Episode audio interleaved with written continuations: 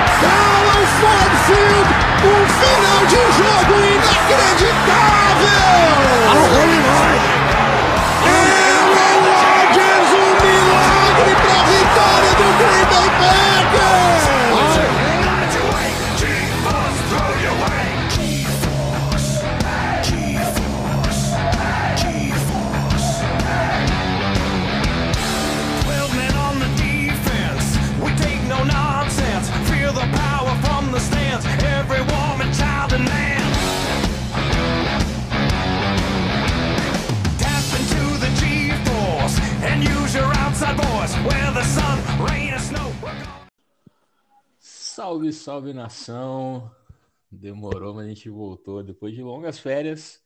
Packers Nation BR tá de volta no seu Spotify, na sua plataforma de streaming com o NationCast, rapaziada. Eu sou o Renan Massarotti, do meu lado aqui, Henrique Miguel, direto de BH, ué. Fala aí, Henricão. Fala, Renanzão, como é que você tá, velho? Beleza? Mano, esse podcast tá com a rotatividade maior do que o técnico de special teams do Packers, né? Porque às vezes é o Lucas, às vezes é o Alanir, às vezes sou eu, às vezes é o Renan, mas a gente tenta estar o máximo para todo mundo aqui, mas tamo junto nessa aí, bora falar um pouquinho dessa pré-temporada aí. Isso aí, rapaziada, não desanimem, a gente ficou um pouco off aí, mas a gente tava trabalhando nos bastidores. Essa temporada, com certeza, vem novidade para vocês aí. Toda a cobertura completa do Green Bay Packers, como a gente sempre fez nos últimos anos aí. Rapaziada, para começar, é só fazer uma rápida passada aí pela pré-temporada. Tivemos 3 jogos aí de pré-temporada. Packers perdeu para 49ers, lá em São Francisco, 28-21. Ganhou do Saints em Green Bay, 20-10, e perdeu para Kansas City Chiefs lá em Kansas, 17-10. A gente sabe que pré-temporada é jogo de compadre, né? Geralmente, na maior parte das vezes, o time da casa sempre vence. Então o Packers fechou aí com uma vitória e 2 derrotas, sendo que as 2 derrotas foram jogos fora de casa. É, vale lembrar também que jogo de pré-temporada os quarterbacks titulares não jogam, né? A gente viu aí Jordan Love jogando várias interceptações, mas jogando bem. O Henrique vai falar um pouco depois aí, acho que dá pra ver que ele trabalhou bastante essa intertemporada aí. Não tô falando que ele tá melhor do que ano passado, mas a gente viu uma rápida evolução no menino aí na jovem promessa. Henricão, passando rápido aí, cara, os 3 jogos de pré-temporada, o que você achou dos novatos, principalmente, né? A gente teve algumas surpresas aí, os wide receivers. Fala um pouquinho da evolução aí do Jordan Love, o que deu pra ver que pode ser encaixado aí no jogo pra temporada de 2022. Boa, vamos lá. Cara, pré-temporada, igual você falou, é complicado, né? A gente lembra muito bem do Jeff Janis e do Brett Hundley, que na pré-temporada era o Rivaldo e Ronaldo Fenômeno na Copa de 2002 ali, os melhores jogadores de todos, mas que na hora do vamos ver mesmo não jogava muito bem, né? Pré-temporada é onde quem é ruim tem que se mostrar e quem é bom tira um pouco o pé para não machucar, né? Até nem joga, às vezes, como você falou aí. Então, normalmente, a gente tem que ficar de olho nos novatos. Como você falou, principalmente a Green Bay, que não tem hoje um wide receiver top de linha ali, nem as 3 primeiras prateleiras ali. Na teoria, a gente não tem ninguém. Então, a gente tem que confiar muito nesses novatos. O Christian Watson não chegou a jogar porque machucou, né? Mas dizem que treinou bem alguns dias, outros dias não tão bem. O que a gente se esperava já, um jogador que tem um teto muito grande, porque fisicamente é muito bom, muito rápido, mas precisa melhorar as mãos e a constância, né? Isso aí parece que ficou bem claro até no pouco treinamento que teve por causa da lesão que ele teve. A gente teve uma surpresa que, para alguns, e até quem ouviu a gente comentar sobre os wide receivers do draft, não foi tanta surpresa assim, porque Romeo Doubs já era pouco falado, ele foi um alvo muito utilizado em Nevada quando ele era no college, e mostrou que pode ser uma grata surpresa na quarta rodada. Eu não vi todos os times, mas pelo que eu vi, foi o wide receiver que mais chamou atenção, assim, dada a escolha que foi feita, o lugar que ele foi escolhido e o que ele fez na pré-temporada. Ele chamou atenção até eu vi o Anthony Curti, eu vi alguns insiders americanos falando dele como, pô, uma grata surpresa, e um cara da quarta rodada ser visto assim, acho que é sensacional, né? Então, exato. Ele, pô, para mim foi uma surpresa muito grande, e acho que pode render desde o primeiro ano. O wide receiver é muito difícil, né? Porque ele tem que primeiro, pensa, o cara em um ano, ou sei lá, em alguns meses que ele está treinando com o Packers, ele precisa aprender a árvore de rotas, ter uma química boa com o quarterback e ainda conseguir se adaptar à NFL, se desvencilhando de marcadores que são mais rápidos e mais fortes. Então, normalmente, são posições um pouco mais difíceis de se adaptar, né, que é quarterback e wide receiver. Mas eu acho que ele mostrou uma evolução muito boa e acho que tem tudo para explodir esse ano aí. Só falando um pouco mais aí do Doubs, cara, eu sou sincero, né? Eu não vi nenhum jogo de pré-temporada.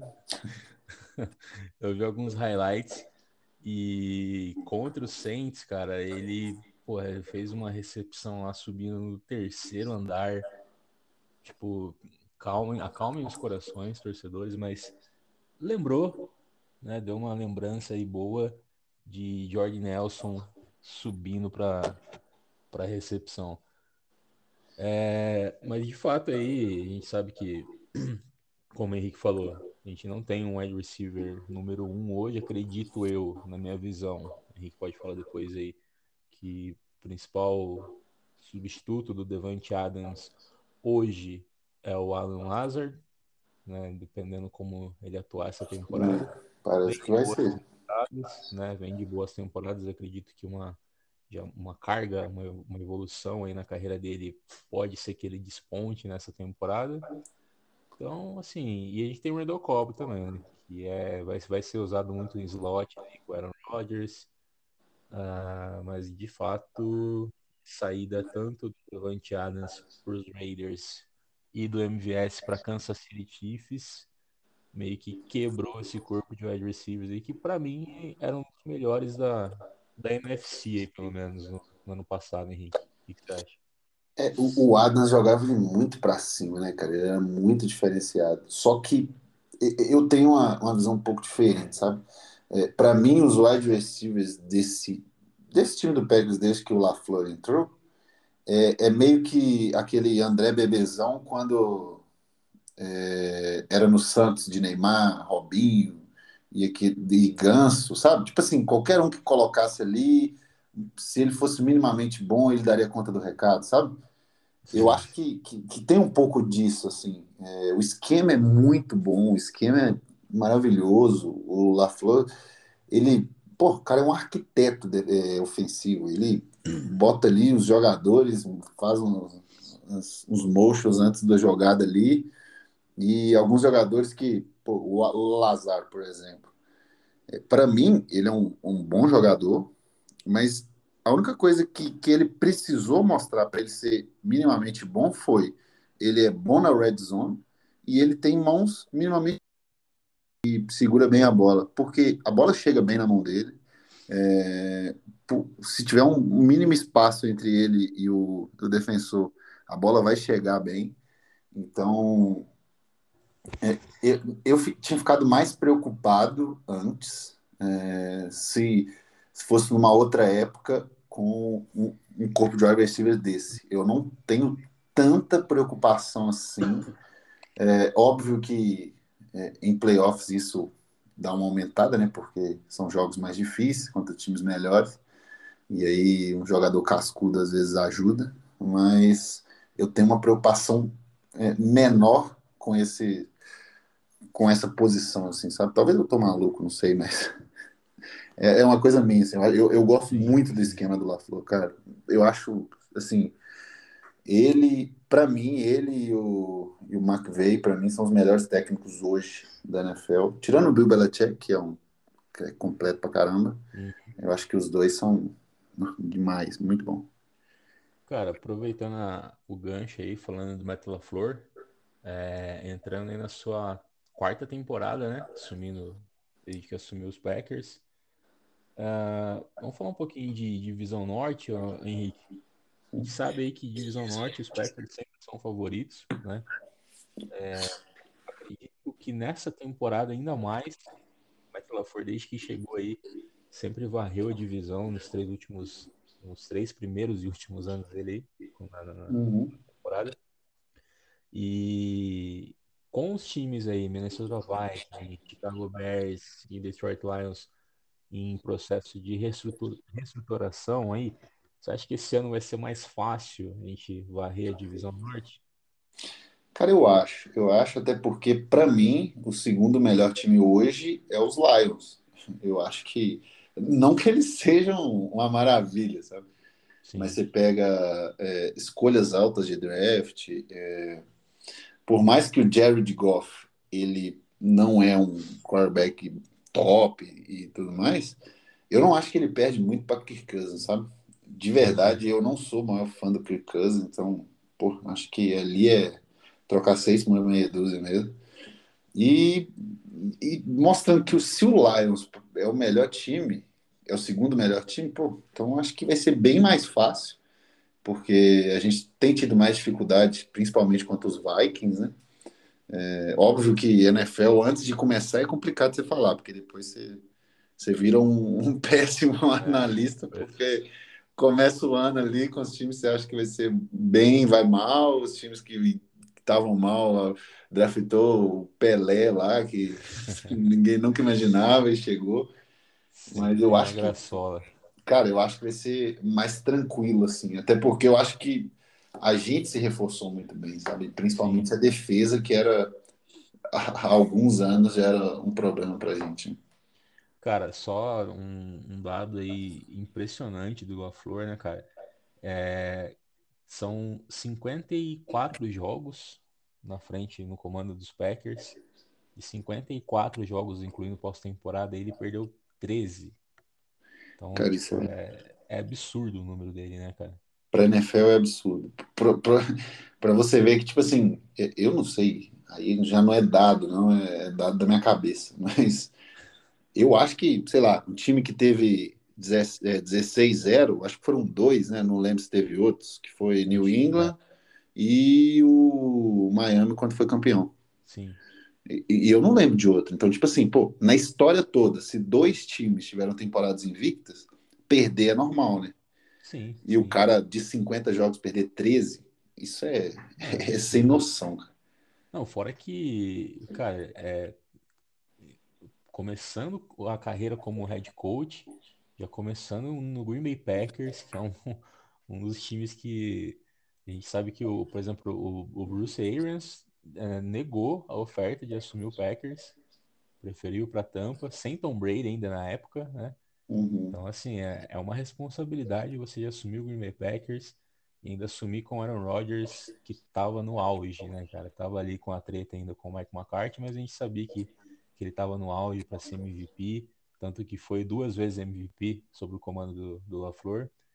E, cara, realmente é assustador esses números do Matt LaFleur. Cara, mas eu não sei se o Rodgers seria MVP sem o LaFleur, não. Eu tenho minhas dúvidas. Pois é. E eu tô pra falar que o Rodgers estava indo para um outro time já, se não fosse o LaFleur ali, porque o Rodgers gosta muito de ficar com a bola na mão e o esquema do LaFleur dá esse tempo para ele. Sim. Se fosse um Mike McCarthy, beleza, Mike McCarthy não é parâmetro para nada. Mas se fosse um treinador que roda alguns esquemas um pouco diferentes, que protege menos o quarterback, sim, cara, o Rodgers já tinha sido triturado, eu acho. Não, fora que o LaFleur conseguiu meio que pegar diamante na lama ali, né, cara? O tanto que... Isso foi falado na temporada, o próprio Rodgers falou, o tanto que o time foi resiliente, né?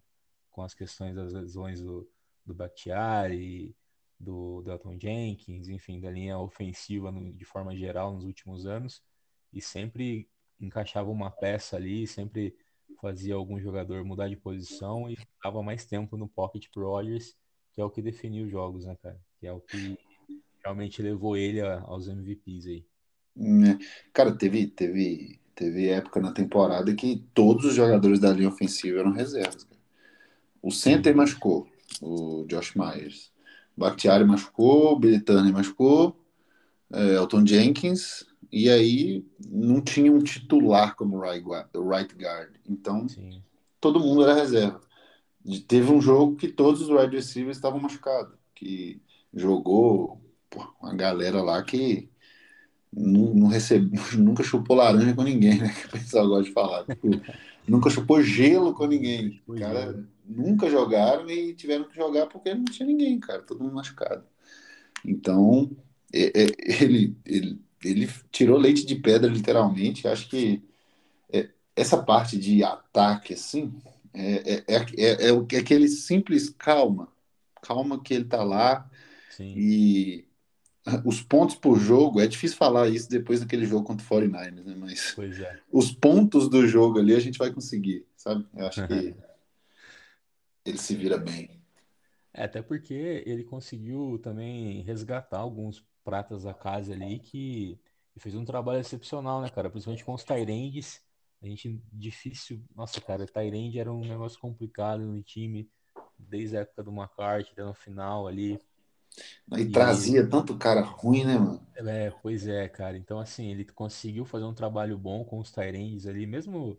alguns machucando aí no decorrer da temporada, mas assim, o trabalho de recepção, de bloqueio mesmo, porque a linha ofensiva tava baleada, então o trabalho ofensivo ali do time de ataque dos Packers realmente foi excepcional, sob o comando do LaFleur. E você vê que nomes de jogador de renome, né? Jimmy Graham, Martellus Bennett, assim, investir em Tarei, não era por falta de investimento, assim, acho que era até a posição que o Packers até gastava mais com ela do que com as outras, eu acho. Tentava fazer alguma coisa, mas não e todo mundo que vinha, cara, não arrumava nada, mas aí que tá, eu acho que entra esquema também, porque, pô, você vê o Tônia não faz recepção mirabolante, ele não tem que ganhar muita jarda igual o George Kittle ganha. Sim. Não, cara, ele tá ali na hora certa, macia, no lugar, né, certo, cara.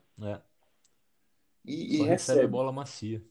Só recebe macia. E tipo, briga pouco pela bola, sabe? Sim. Então, eu acho que tem muito a ver com esquema e os jogadores que encaixam o esquema também, por exemplo. Ele é alto, talvez é obediente no esquema, talvez corre rotas bem, talvez corre rotas bem, não, ele corre rotas bem.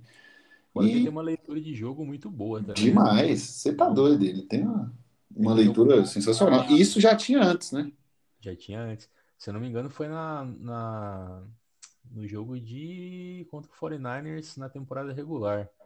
Que ele... Cara, o Nick Bosa ficou no bolso dele o jogo inteiro, cara. Tipo, ele tava numa posição, ele saía e travava o Nick Bosa. O Nick Bosa não achou Aaron Rodgers nenhum momento com o Tônia na linha ofensiva ali.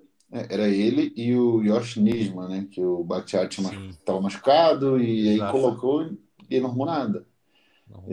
Não achou o Rodgers mesmo. Pô, você vê que era um defeito dele, né? Ele, tanto é que na universidade ele era o wide receiver e depois mudou para tight end. Já era um problema dele, bloqueio, que é de quem faz essa mudança normalmente é o defeito, né? Sim. E mesmo assim, parece que o LaFleur conseguiu tirar o último suco ali, o último caldinho que tinha de bloqueio, e o cara virou um tight end ok de bloqueio, assim. Sim. Não é dos piores e tá no nível mediano aí. Regular. Vamos ver se ele se lesionou na última temporada, né? Infelizmente. Tá retornando. Ele tá questionável, na verdade, no domingo.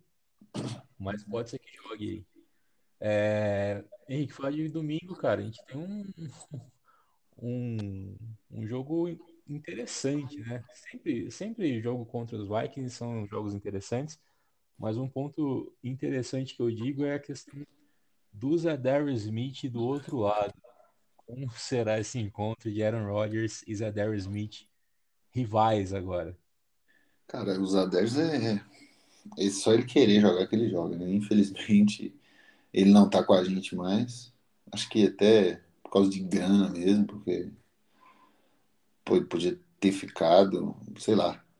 Não vinha de um bom ano, contundiu e tal, cheio de problemas, mas não tem como, né? Os Zadarius é os Zadarius e é um problema sempre que joga contra ele, né? E principalmente que, querendo ou não, a nossa linha ofensiva, por mais que ela tenha jogado bem, ela não é... Eu não sei se estavam falando que talvez o Bakhtiari jogue e tudo mais, mas a gente não sabe exatamente quem vai ser, né? Então, sim. Aí dá mais medo ainda, porque dependendo de quem for ali, provavelmente são jogadores inexperientes. E aí é isso que o Zadarius quer, cara. Ele não precisa... O Zadarius é forte, ele é rápido, sim, mas você vê que ele vai muito na técnica. Então, tipo, ele precisa só de um cara cru na frente dele para ele poder... na técnica ali, fazer uma penetração, enfim. Então, acho que é um perigo muito grande torcer para a gente conseguir segurar bem ele. Talvez, igual você falou, contar muito com os Tyrants nessa aí. E olho no miolo da linha também, porque ele gosta de fazer umas gracinhas ali pelo meio também. Exatamente. Até o kickoff de 2018, se não me engano, foi Packers e Bears. Acho que foi em 2018, mas enfim, que foi a estreia do Aaron Donald no Bears. Eu acho que esse jogo contra os Vikings Khalil Mack, não? Isso, do Khalil Mack, desculpa. Uhum. Do Khalil Mack nos Bears. E eu acho que esse jogo contra os Vikings é mais, pra mim, mais difícil do que foi contra o Khalil Mack e Bears em 2017, por conta disso que você falou. Nós tínhamos uma linha ofensiva muito boa na época. Cara, eu tô com o Aaron Donald na cabeça, hein? Acho que ele vai vir pro Packers. Nossa, tomara. O Khalil Mack, ele amedrontava, mas a gente não tinha tanto medo, né? Teve aquele caso do Aaron Rodgers se lesionou, foi pro vestiário, depois voltou. Cara, aquele jogo foi épico. Inclusive o Felipe Dornelis, nosso ADM, tava no Lambeau Field nesse jogo, cara. Foi bizarro. Mas é exatamente o que a gente comentou. Tipo assim, quem dava alguma coisa pro Bears antes de trocar pelo Khalil Mack? Tipo assim, no ano, o Bears foi muito bem. A defesa foi bem, o ataque foi razoável. Mas, tipo assim, é o que a gente falou lá. Quem é que dava alguma coisa pro Bears no início do ano? Ninguém falava nada, cara. Mas aí é o que a gente falou. Aí quebra as pernas, fala, pô, o cara não sabe nada. Mas não, mano. É o exemplo dessa época. Cara, o futebol americano é muito... Não dá pra prever nada, cara. É muito bizarro as coisas que acontecem. Você pode pegar um Jacksonville Jaguars aí e Kansas City Chiefs com uma Mahomes voando. Cara, é uma jogada define o jogo. Jacksonville ganha e pronto. O Trevor Lawrence resolve jogar no dia e pô, joga bem. Aí, e aí, só falando um pouco do que você comentou, cara... Talvez seja um jogo mais complicado nesse quesito mesmo, mas eu acho que a gente está mais preparado. Naquela época a gente tinha, por mais que, por exemplo, o problema daquele jogo foi o primeiro tempo, né? Segundo tempo, o Bulaga voltou com o Khalil Mack dentro do bolso e o Bakhtiari jogando muito bem. Tanto é que aquela última jogada no touchdown do Cobb, o Rodgers teve tempo para sentar, tomar um café, esperar todo mundo se movimentar e lançar a bola. Então, tipo assim, eu acho que aquele jogo, cara, foi... Se fosse o time de hoje, não tinha, sabe? A gente... Era uma defesa que era pior, era um ataque que no banco tinha o McCarthy que, cara... Hoje a gente vê o tanto que ele atrasava o time, que se não fosse ele, a gente já tinha uns uns 3 ou 4 Super Bowls a mais aí, porque o tanto que o Rodgers jogava era impressionante. Então, eu acho que, por tudo, é um jogo até mais perigoso, porque a gente se sente um pouco mais confiante e tudo mais, e pode ser que, sei lá, uma jogada aí, um fumble sofrido, mude todo o jogo, assim, né? Então, tem que tomar muito cuidado com essa linha ofensiva um pouco baleada. É importante também lembrar, né, quem está começando a acompanhar a NFL agora, quem já acompanha, jogos divisionais são de extrema importância, né, cara? Eles, assim, a gente vai ter logo no começo da temporada 2 jogos, os 2 primeiros são divisionais, né? São Vikings e Bears. E cara, o calendário dos Packers aí, eu tenho pra mim que é um dos mais difíceis aí dessa temporada. Os primeiros jogos aí, ó, deixa eu pegar aqui, Vikings, Bears, Tampa Bay, Patriots, Giants, aí pega o Washington Commanders, e aí Bills, cara. Bills é Detroit Lions, Dallas Cowboys, Titans, Eagles. Então, assim, são times chatos, principalmente lá no final lá no final de novembro, dezembro. A gente vai pegar Titans e Rams, né? Titans em novembro e Rams em dezembro.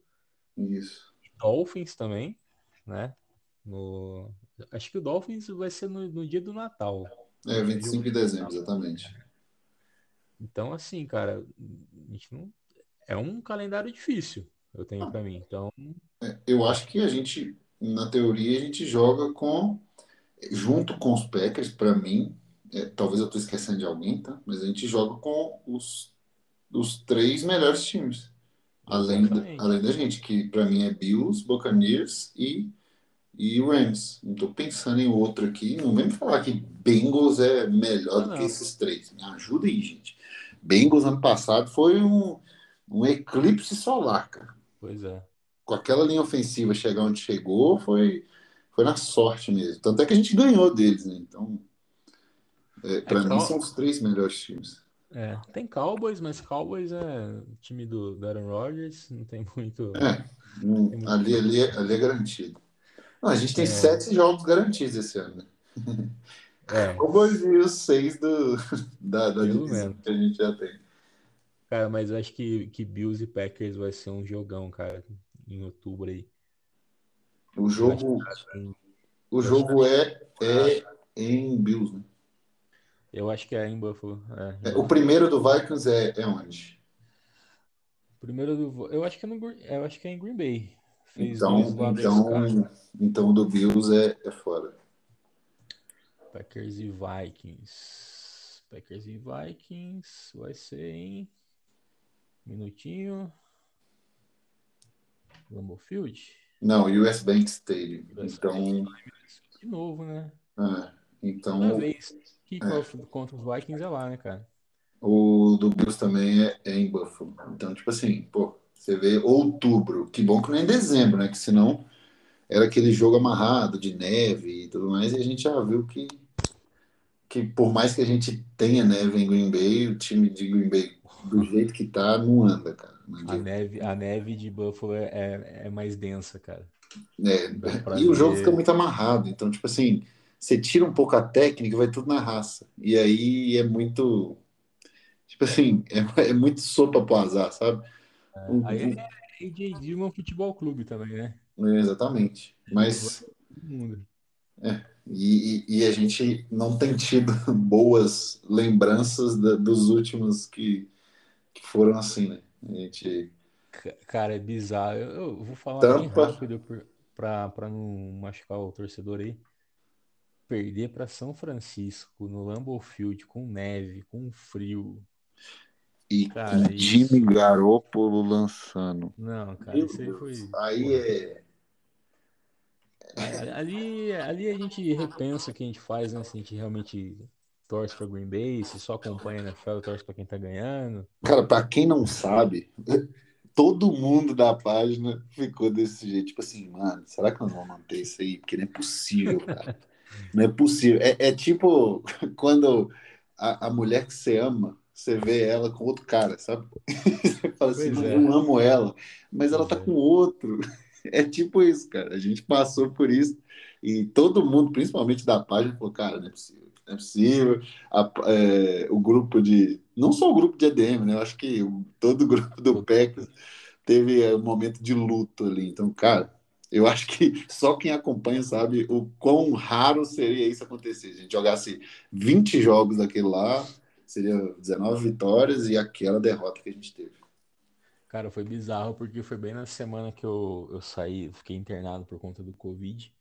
Foi na semana, eu saí na sexta-feira, falei, pô, jogando no sábado, ainda bem que é contra o 49ers, eu não vou sofrer nada. É. Porra, aí dá uma dessa. Quase que você voltou pra ficar internado de novo. Pulmão fudido, quase, enfim. Vamos falar um pouquinho rápido aí do Aaron Rodgers, Henrique. Ficou nessa... né, no ano passado ficou aquela conversa do The Last Dance com o Davante Adams. O Davante Adams já acabou saindo. O Aaron Rodgers ficou naquele lenga-lenga que todo ano ele tá ficando agora, né? Não sei se eu fico. Uhum. Bora. Ganhou MVP. A torcida... Alguns torcedores queriam a cabeça dele. E eu me incluo nesse clube. Eu também. Né? Porque não é possível que ele só lançava... pro Davante Adams contra o 49ers, mas enfim. O que você acha aí? Eu não vou falar de back 3 vezes MVP, vai ser impossível essa temporada ele ganhar MVP. Posso estar falando merda aqui, mas eu acho que... Eu acho difícil também, cara. E aí que tá. Eu acho que... Se bem que eu acho que o Rodgers tá muito feliz, sabe? Eu acho que eu vi uma entrevista essa semana... Fez até uma tatuagem, né? Chegou a ver? Não, não vi não. Tatuagem do Packers? Não, fez uma no antebraço. Ah, eu vi. A primeira tatuagem. Uma parada que ele acredita lá, tipo uma. Sei lá o que é aquela porra. Ayahuasca lá. Toma ayahuasca. O cara fez um duende, um relógio e uma ampulheta lá do. Sei lá de onde. Mas aí eu vi. Mudando, tô completamente de assunto, não tem nada a ver com a tatuagem dele.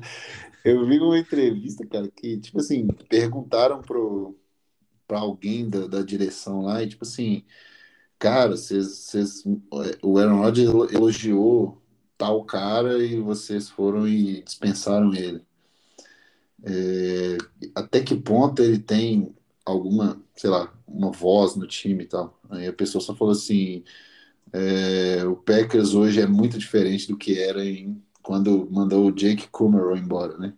Sim. Então, mostra que, cara, a chave de Green Bay está no bolso de Aaron Rodgers. Sim. Com o chaveirinho com a foto daquela mulher dele lá. E, cara, não tenham dúvida de que ele vai aposentar em Green Bay e que tudo que acontecer no time tem o dedo dele, pelo menos a aprovação dele tem. Então, eu acho que, cara, acabou essa história para mim, renovou por muita grana, tá bem pago, tem a voz que ele quer, tem o treinador que ele quer, que ele gosta do LaFleur, ele gosta do esquema, ele gosta do trato dele com o LaFleur. Então, se a preocupação das pessoas era o Aaron Rodgers, cara, ele vai ficar, e vai ser ele, e o contrato de calor do Love vai passar, e vai continuar com o Aaron Rodgers. Então, acho que não tem dúvida para ninguém, né? A primeira rodada do Love valeu para fazer o Aaron Rodgers voltar a ser MVP. E é isso. Isso é minha opinião, né? Eu também acho, cara. Até essa saída do Kummerow, que acho que foi uma das únicas vezes que o Aaron Rodgers meio que criticou a diretoria, né? Uhum. E é interessante ele falar exatamente do Kummerow, porque, cara, foi meio que, tipo... Desde 2013, depois que ganhou o Super Bowl lá em 2011, 2012, o Aaron Rodgers nunca teve suporte lá dentro, né, cara? Tipo assim, sempre cobraram muito ele por saber que ele podia proporcionar, o que ele podia proporcionar aos Packers, mas nunca deram ferramentas para que ele produzisse mais. E uma vez que ele ficou muito, muito chateado, além da saída do Jordan Nelson e tal, foi a demissão do ex-treinador de quarterbacks, do Alex Van Pelt, que foi no mesmo ano da saída de Jordan Nelson. Então, tipo assim, foi meio que realmente desgastando o casamento ali com a diretoria. Uhum. E, cara, eu acho que foi o LaFleur chegar para meio que, não sei, nos bastidores, mas acredito que o LaFleur deve ter falado pro Mark Murphy aí, pro Gutenkant, falou, rapaziada, vamos ouvir o homem aí, porque senão, cara, não vai chegar a lugar nenhum. Cara, eu acho que o Aaron Rodgers, ele sofre um pouco do mal que o... Aí, a meu ver, né, cada um pensa o que quiser, que o Neymar sofre. Tipo assim, cara, eu acho que eles exigem muito mais dos caras do que... Não tem como vocês falarem que eles... Nenhum dos dois não são monstros, cara. Sim, sim. E, tipo assim, são muito bons, mas que por falta de resultados, talvez de entregar, sei lá, o Neymar uma Copa do Mundo, o Aaron Rodgers mais um Super Bowl, é questionado a falta de capacidade dos caras. Mano, sim. Eles não jogam sozinhos e o extracampo deles não pode ser levado em consideração na hora de falar se os caras são bons ou não. Exatamente. E porque o Neymar vai pra noite, porque o Aaron Rodgers gosta de ayahuasca, tipo assim, cara, não importa. Os dois são monstros demais. É até interessante falar isso aí pra... Eu mudei bastante meu conceito de jogador e equipe, sabe? Tipo, nos últimos anos. Porque realmente, quando você fala, pô, quem que é o melhor quarterback? E melhor quarterback eu digo de habilidade, tá, rapaziada? Pra não ficar essa discussão de Tom Brady e Aaron Rodgers. Uhum. Eu já dei por encerrada que Tom Brady é muito maior do que Aaron Rodgers e é isso. Mas assim, se vocês assistirem do comentário do Michael Jordan, The Last Dance, cara, Michael Jordan, não tenho o que falar dele. Mas ele mesmo fala e você vê, cara, se você não tem um staff, se você não tem uma equipe, você não vai ser campeão. É. Um jogador só, pô, melhor do mundo, beleza, mas tem time? Não tem. Então, cara, é natural. Não vai ter título, vai ter os seus recordes individuais ali, pessoais, mas infelizmente é... Ainda mais o sistema que é a NFL, né, cara? O sistema de competitividade que tem a NFL. É difícil você se manter no topo, fazer dinastias aí. Tanto que a gente vê poucas dinastias em cada 10 anos. Exatamente. Cara, e por exemplo, o futebol americano ainda é mais do que isso. Porque o melhor... Vamos supor que você montou no Madden lá um cara e criou ele na vida real e ele é todo 100%, todos os atributos e enfim... mobilidade do Lamar, pontaria do Rodgers, enfim. Cara, se a linha ofensiva chegar na frente dele, levantar o braço e falar assim, toma, mano, ele vai se quebrar todo. Exatamente. Ou seja, ele depende 100% dos caras protegerem ele. 100% não, mas tipo, 95% de defender ele, cara. Se ele sofrer um ataque por jogada, cara, ele vai tomar sec toda jogada. Não tem mobilidade que aguente isso. Então, eu acho que a gente tem que ver que, por exemplo, o Aaron Rodgers precisa ganhar mais. Cara, precisa. Ele precisa... esse ano, eu acho que é o ano que o Rodgers precisa de uma vitória, cara. Ele não precisa de MVP, ele Sim. não precisa de nada. Ele precisa de um Super Bowl. Para poder... Eu acho que tirar até um peso das costas dele, sabe? Mas... e para ele ter isso, ele precisa ter um time, cara. Eu acho que agora ele entendeu isso, sabe? Eu sentia o Rodgers um pouco nem aí para ter um time e queria mais era, sei lá, ganhar a grana dele ali, ficar de boa. Hoje eu vejo mais isso nele. Um pouco tarde, Sim. talvez, mas enfim, antes tarde que nunca. Né? E, cara, um exemplo básico aí de você ver que realmente precisa de uma equipe para valorizar esse talento, o Matthew Stafford, né, cara? Lá no Lions, pra mim, sempre foi um QB bom, sempre foi um quarterback, assim, como diz o Casemiro, maneirinho, não me agrada muito, mas sempre foi um quarterback bom. E, cara, foi pros Rams, campeão do Super Bowl. Né? Cara, e eu vou te falar outra coisa, tá? Ele jogava mais no Lions do que jogou no Rams esse ano, se olhar o final do ano, né? Ele Exatamente. Começou muito bem, mas o final do ano dele foi ok. Mas, pô, ele tinha todo um time por trás. Então... Cara, ele metia 30 pontos em cima dos Packers quase todo jogo. Packers lá, tipo assim, os Packers sempre ganhavam dos Lions, mas era placar de 37-33, 27-22... Então, exatamente. E, tipo, eu acho que ele jogava mais no Lions do que o final da temporada, de quando ele realmente foi o campeão, né? Ele começou muito bem, lançando, todo mundo falando, vai ser MVP, depois lançou, acho que 10 interceptações, tipo, seguidas, assim, em 3 jogos. E aí, depois começou a cair um pouco, mas é igual você falou. Cara, é o que mostra que um time faz uma diferença num todo, assim, né? Então... com a ajuda que provavelmente o Rodgers possa ter com esse esquema, com a linha ofensiva bem treinada e com principalmente uma defesa forte, eu acho que pode, e a cabeça dele mudada, né? Acho que pode Sim. trazer o Super Bowl e o Neymar trazer o Hexa, né? Igual eu falei. Da cabeça mudada do Rodgers, isso é nítido, né, cara? Você vê como era nos últimos anos com o McCarthy. E você vê agora aí com o LaFleur, nos primeiros anos já com o LaFleur, acho que foi no primeiro ano, no segundo ano, sempre saía aqueles vídeos do pós-jogo no vestiário, né? O LaFleur entregava a bola pro cara do jogo e tal.